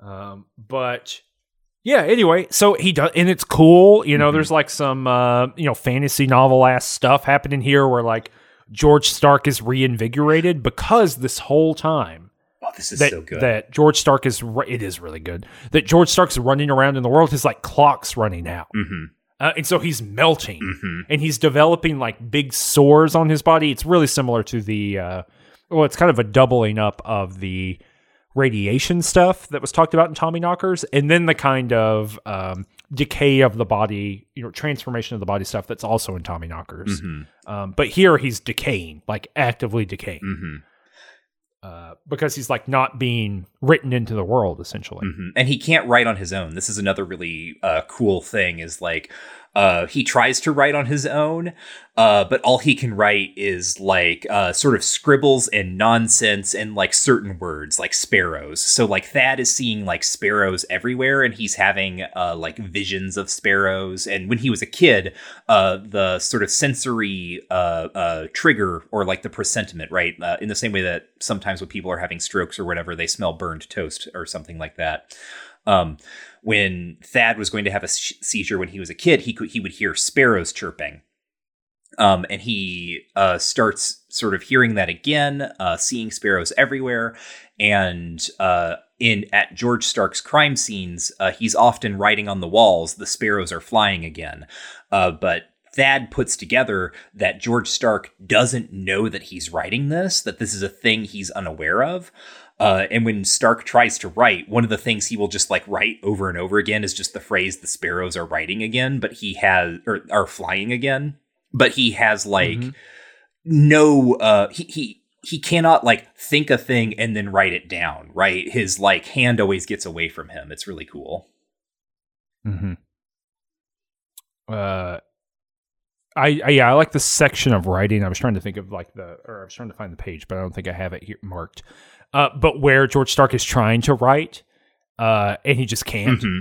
Uh, er- and he's like doing it, and he's like, "This looks pretty good, right? This is like pretty good stuff." And and Thad looks at it, and it just has sparrows written all throughout it. He like just can't get it out. Right. It, it's like uh like uh machine walked down the hallway thinking about the sparrows. Uh he looked up at the sky or he looked up at the sparrow which was sparrowing across the sparrow. Like he he clearly Right. doesn't like he can't tell when he's writing those words. It's it's great. He also can't Yeah, see the and he- sparrows, like the literal actual sparrows that are around, like they're invisible to him. Right. Uh, yeah, I think that's great. I think it's fun. Mhm. Uh, and then, as I said, like it turns out that the sparrows are psychopomps, and uh, when Thad, we learn this through like the supporting character at the university, like the the kooky old folklore professor. Yeah, he's a, a folklore and mythology professor whose Volvo has never driven above 35 miles an hour, yes. and he gives Thad his his car. Mhm. The uh, the scene where Thad uh, dodges the F or not the FBI, but like the Staties following him around. hmm That's fun. It is. Uh, so Thad is like sort of conjuring these sparrows. He they all come to the lake house, which is where Stark has taken. He's kidnapped Liz and the twins. He takes them to the lake house. Uh, it's just like covered in sparrows. He and uh, Thad, like Stark and Thad, have like their sort of duel to the death, where they're like riding back and forth. They're like taking turns. Uh, and then the sparrows just like bust in and start attacking Stark, and they like peck him to death and like eat him, and then like pick up his corpse and like carry it out the wall. Yeah, and they uh, this is this whole time he's like menacing the twins Mm-hmm. with a gun. Mm-hmm. Like George Stark's a real piece of work. You know Yeah. what I mean? And uh I don't know. And the sheriff is there for some reason. Well, so he like just can- to kind of like make the novel work, you know? Right. He's there because he's the one who can be like, okay, I saw this wild crap that happened. I believe it. And now I'm not going to like investigate anymore or try to press charges on you. I'm in fact going to help you burn down your lake house to cover the evidence. Yeah, but not burn it down too much because that'll burn down the woods, right. and that's unacceptable. uh, and then the novel's done. Mm-hmm. Oh, I guess another cool thing that happens here is that George Stark shows up, and there's all kinds of like machinery that happens in here about like uh, uh, Beaumont talks to George Stark on the phone when his phone is tapped, but uh, he needs to talk to him when his phone is not tapped. So he has to go to certain locations and do it. Also, they have a psychic connection to one another, so they can kind of have second sight through each other's eyes a little bit, Mhm. and what you know, whatever. All this stuff is happening. So they're like, there's some machinery that's happening in the middle here. Um, but I do like the fact the fact that we get uh, all these like cutaways to Liz, who's like you know she's being abducted by George Stark and kidnapped and all this kind of stuff, and she's running through the house like putting scissors in her underwear and stuff to like really get him, give him a, give him a murder. Um, that, that's fun. It's fun to me. It's like like I said before, you know, it's like this half damsel in distress thing and half final girl stuff of like she's preparing for the final confrontation, and ultimately that kind of doesn't matter too much Mhm. because uh, 10 billion sparrows fly in. Yes. There's just like there are scenes with her and Pangborn the sheriff, and they're just like, oh my god, all these sparrows. Like that's what they do in the final quarter of the book. yeah, it's pretty wild. Uh, I think that's kind of it. I mean, that you know, sometimes we have these uh, Titanic episodes, but that's kind of what happened in the book, and I think that's kind of how we felt about it. it it's fun. I, you know, I enjoyed reading the book, and I agree with you. I think if you're gonna like just pick a book at random, this is a pretty good book at random to choose Mm-hmm. to get a sense of like what Stephen King is up to. Yeah. that kind of thing. Mm-hmm. So uh, with that in mind, you want to do some segments? Sure, let's do a segment. Okay. My favorite Kingism is the segment where Cameron and I choose something from the book that we've just read, a sentence, a word, a phrase, uh, something about sort of the the plotting or the prose style that to us is indelibly Kingian, right? Just characteristically of Stephen King. Uh, and I'll start. Uh, my favorite Kingism for this novel is the sparrows themselves. Like the my memory of the dark half has always been pretty positive, but part of that positivity has been because uh, I love the way the sparrows work in this novel. Like they are a total Deus ex machina, right? Like let me be clear. Like there's uh, it, it's just like the the sparrows slowly accumulate until there are a lot of them, and then they like swoop in and they destroy the evil or whatever. Um, but in terms of like atmosphere and kind of just general weirdness of it, uh, I just really love the the the sparrow conceit. Um, and I should also maybe just flag that this seems to be uh, King referencing. Well, uh, a, a novel or novel, an interview that I read suggested that they weren't always there. The, the sparrows weren't there from the beginning; they were added. Um, Mhm. I don't know when or how King got the idea, but he said that there was something about like the final third of the novel didn't come together until he got the idea for the sparrows. Uh, I regret to inform Stephen King the final third of the novel does not come together still. Spar- sparrows are not. Literally, they burn down the house and just go, well, I guess that's it. And then the book ends. like, it, people like, you know, we've talked on the show, people like to talk about Stephen King not being good at writing endings. This book doesn't have an ending. It just, the stuff just stops happening, which is fine. I don't actually think it needs much more than that. but because it doesn't need an ending because the sparrows are so damn good. Uh, I, I guess so, yeah. and this is, I think, partially stolen from H.P. Lovecraft um, in the story uh, uh, The Dunwich Horror, uh, Mhm. which is about a pair of like satanic evil elder god twins. Um, one who is visible. Noel and, and- Liam Yes, Gallagher. Noel and Gallagher, who steal the the Necronomicon from the Harvard Library. Um, uh, no, there's like two twins. One is like uh, he's visible. He looks mostly human.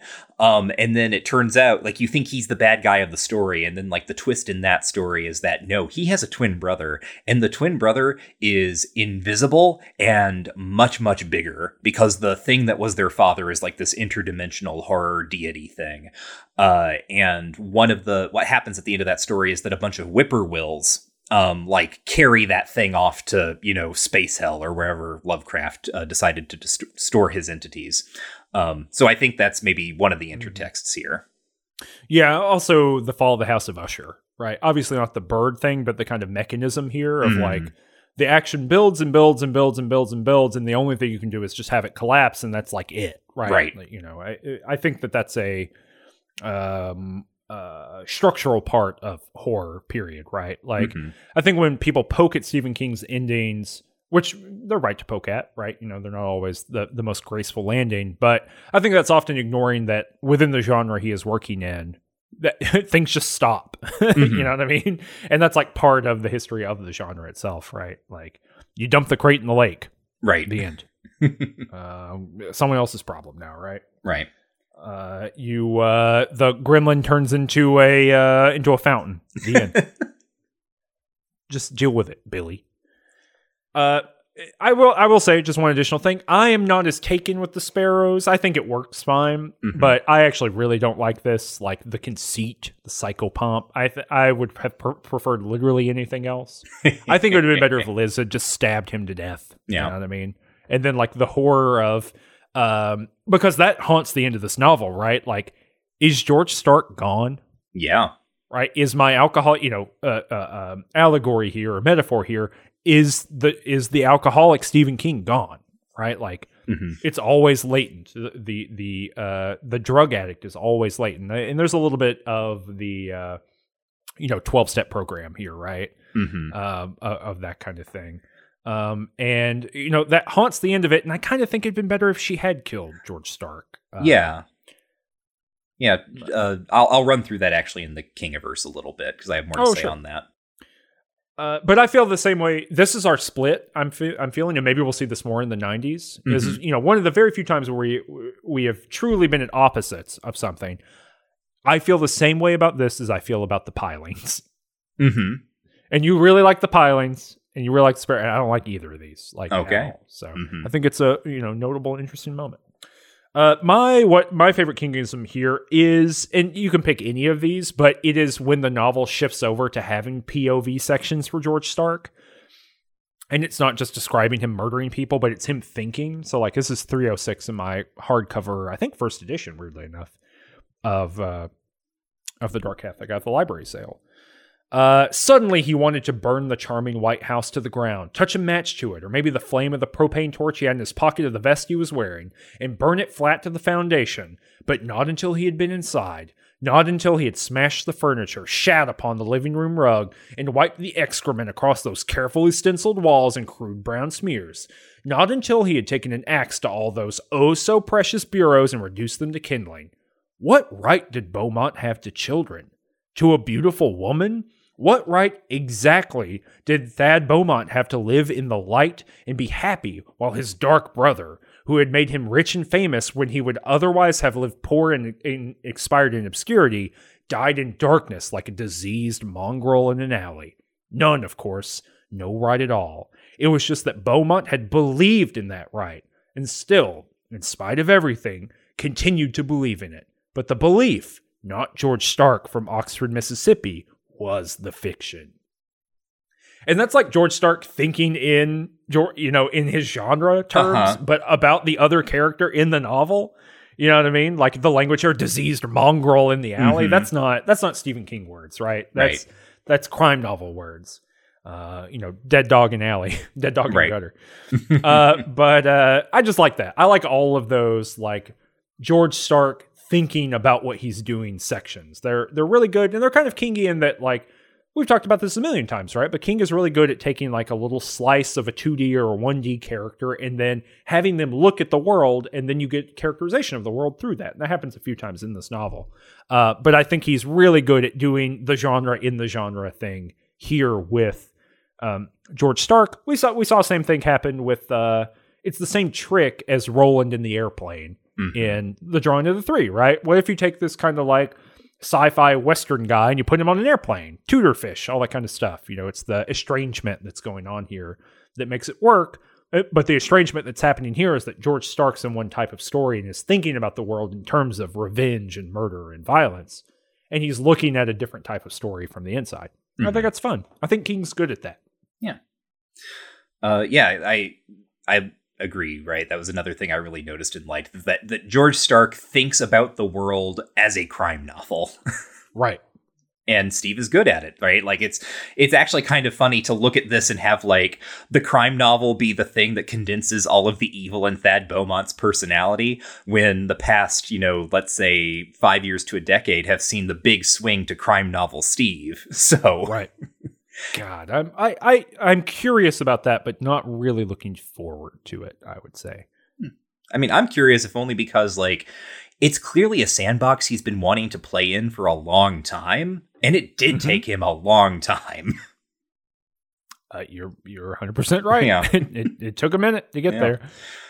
Uh, what in the Kingiverse? The next segment is uh, where we run through connections between what we just read and other novels uh, that Stephen King has written, uh, either sort of like thematic pointers or kind of actual echoes of continuity uh, in the Kingian multiverse.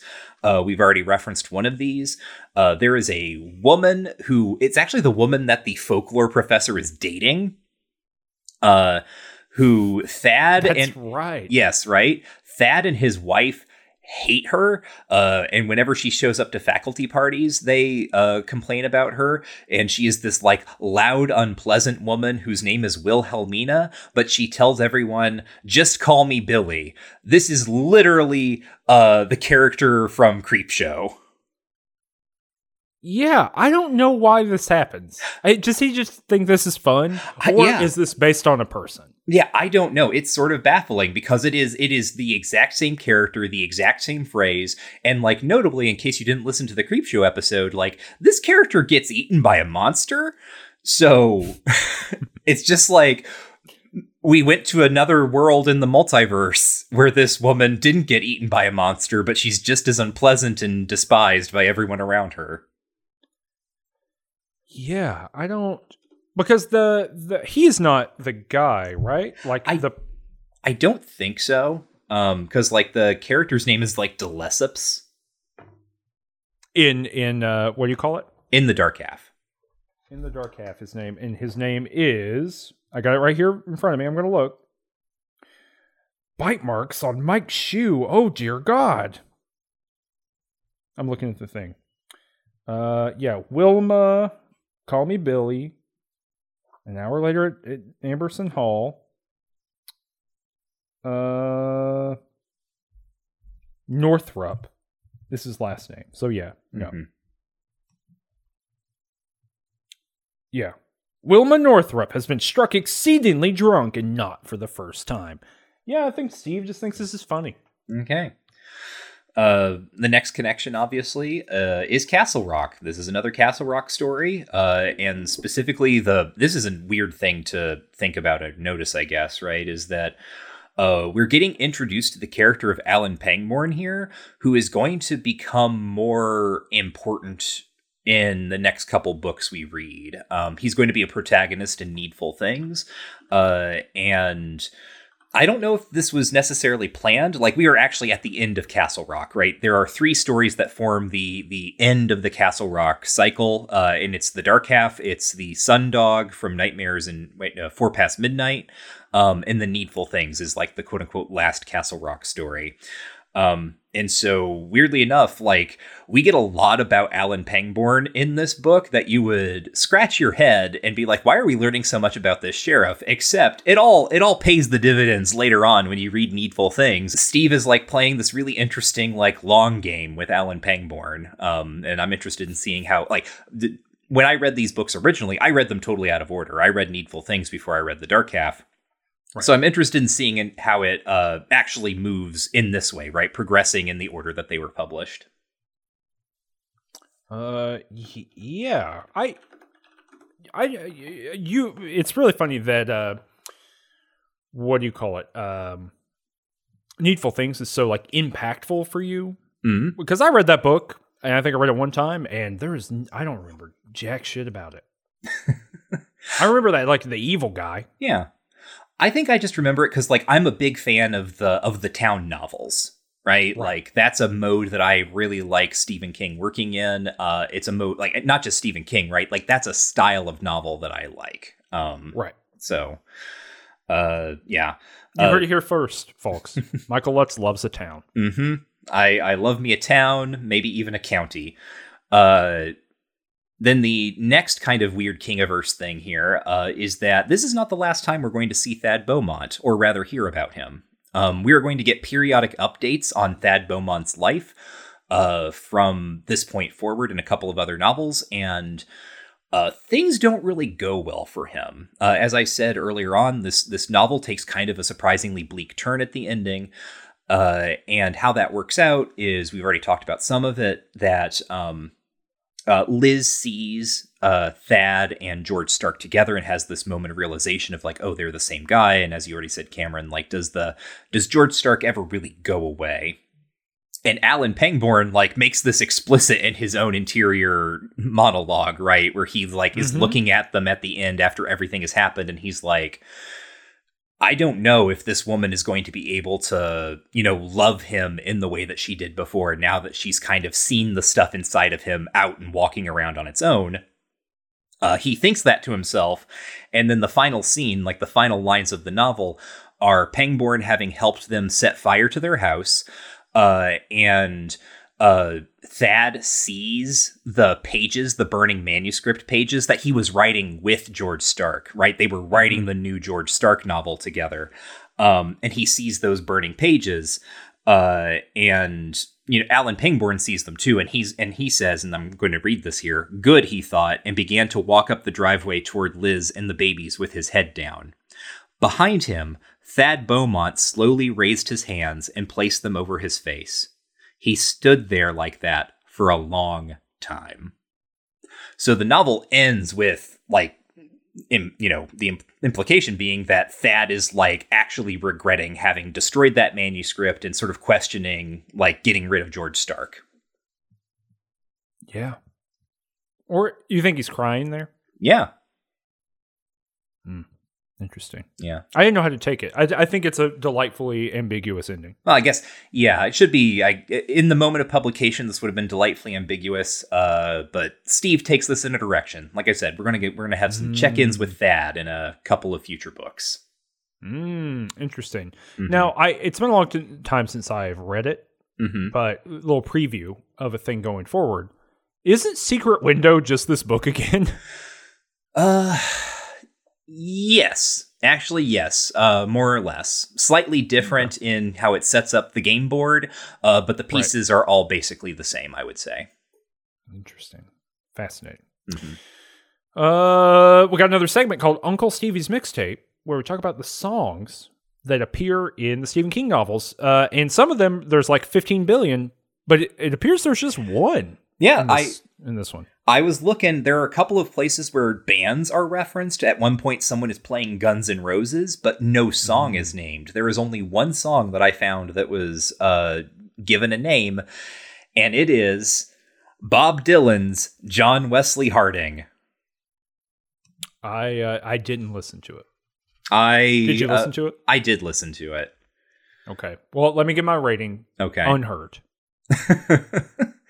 you still got to give it a star rating. Half I a thought- star. Okay, there we go. Um, yeah, also half a star. All right, good, great. Yeah, All right. yeah. Like uh, good uh good segment. John Wesley Harding, more like John Wesley hardly can stand to listen to this. More like uh John Wesley toneless. John Wesley can't carry a tune. Uh, Thad th- Thad sings this song to himself uh, to try to like block his like psychic communication with Stark, which is just also another thing from the Tommyknockers. Just going to point that out as well. Oh, it is. Yeah. Uh and also uh kind of a precursor to the uh the rain in Spain falls mainly on the plain. Hmm. Yeah. We'll get that in a Mhm. couple books. And and that's kind of it. Uh, next month. I know. I I'm so regretful that we made this choice. I I'm you, so sad. You made I'm this physically sad. I know. I know that I contributed heavy. I argued for this to happen. Uh, but you know, we've seen the meme. Me reaping, me sowing. Mhm. I'm reaping the whirlwind here. Next month, we will be reading 1990's The Stand, complete and uncut. I gotta reach out to Kirk Hamilton. I gotta send Kirk an email. Kirk's supposed to come back for the uh for the bonus ode. Oh, we will be watching next month. We'll be watching for the bonus ode for the Stand Complete and Uncut. We will be watching the miniseries. for The new Stand. miniseries. the new miniseries. I have my Blu-rays right here, Mm-hmm. um, ready to go. Yeah. They didn't come out in 4K, I don't think. Oh, bummer, I guess. Yeah, for me. I want to see rain. I want to see the uh, Canadian tuxedo himself. I hope they do give him a Canadian tuxedo just as a shout out. I have no idea really what's going on in the uh, the remake, uh, or like the remake, the second series. So that's going to be interesting mm-hmm. next month. This month, just by the way, to mention it again, uh, if you go to patreon.com slash ranged touch and support us, you will get access to all of our previous bonus episodes, including the bonus episode with Kirk when we talked about the 1994 Stand miniseries. And when you are listening to this, if you're listening to it on the day that it drops, there will be an episode where Cameron and I are talking about 1993's film version of The Dark Half, uh, directed by George Romero. Romero. Um, mm-hmm. So again, that's me. That I almost thought the the Billy thing was intended to be a reference to Romero, but it doesn't seem like mm. it. It doesn't seem like he preemptively purchased the rights uh, for this book. So I I really don't know how that happened. Anyway, I've watched the movie. It's interesting. You haven't. Uh, we're going to record it soon, and I'm sure we'll have a good discussion. I will tell you, there's a there's something that I find very exciting about the film, and it's not the sparrows. I haven't seen it yet. I we are, the episode will be out, uh, but we we have not recorded the episode yet, and uh, I actually have to watch the movie tonight. So uh, mm-hmm. I'm excited for it. Uh, also, if you go to uh, if you listen to this on Apple Podcast, number one, you got to give us five stars. Click that five star button. Easy, easiest little thing you ever done. We're currently sitting at 4.9 out of five which is annoying. Oh, dang. So hit that five, get us up to the full five. And if you leave us a five star, if you leave a five star rating, leave a review, I'll tell you, I'll read uh, maybe it on the show. Here's a fun one. This is from Fierce Turtle. Not Turtle, but Turtle. uh, I was born in 1974, the year Carrie came out. While I am not the biggest King fan by far, the sequential nature of the podcast, plus the historical and political context the hosts bring to the discussion, make the listening experience a bit like reading a Kingian version of a book about my own life. Sadly, I am beginning to suspect it may actually be a horror novel. Mm. Um, a a, a uh, I don't know if I read this one or not, but I'm going to read it again. It's from X File Mandroid doing it for Steve. No one could stop Cameron from talking about Cyndi Lauper. I'll do it. She's unusual.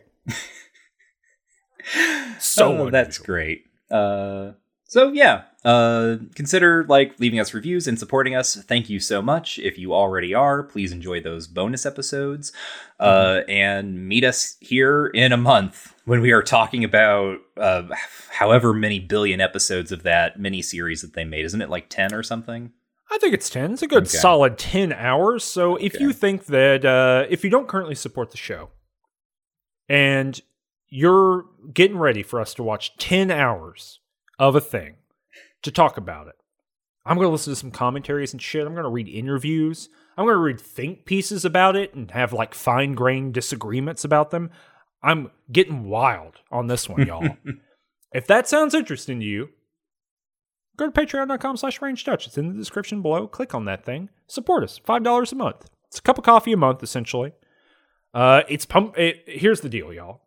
It's pumpkin spice latte season. Mm-hmm. I need my latte. I went to I went to the coffee store today, the locally owned mm-hmm. coffee store, mm-hmm. coffee shop, and I mm-hmm. said, I want because normally I'm just a black coffee person, but I mm-hmm. said, I want a honey cinnamon latte because it's that season. They have a little display. It's like all the pumpkin stuff and not pumpkin stuff. And they said, uh, and she looked at me, this this employee who's been there for about five months or so. She's worked there all summer. She's seen me several times a week. And she looked at me and she said, Oh, for you? For you? For you? Because I normally 99% of the time I'm getting a black coffee. I, you know, I'm I'm Rob I'm Rob Zacny. I'm saying we got food at home. One black coffee, please. Okay. That's me and my needs. You got to help me out by giving us five dollars a month. uh, we'll also have some cool. Then maybe the announcement should happen before then, but we got some cool other cool stuff coming up too as we're heading to the scary month, uh, which we are in uh, right now. Yeah, when you're listening this. to but, this, yeah. Right. So, anyway, okay. We'll see you on the next episode. Goodbye. Michael, who do we do it for? We're doing it for Steve.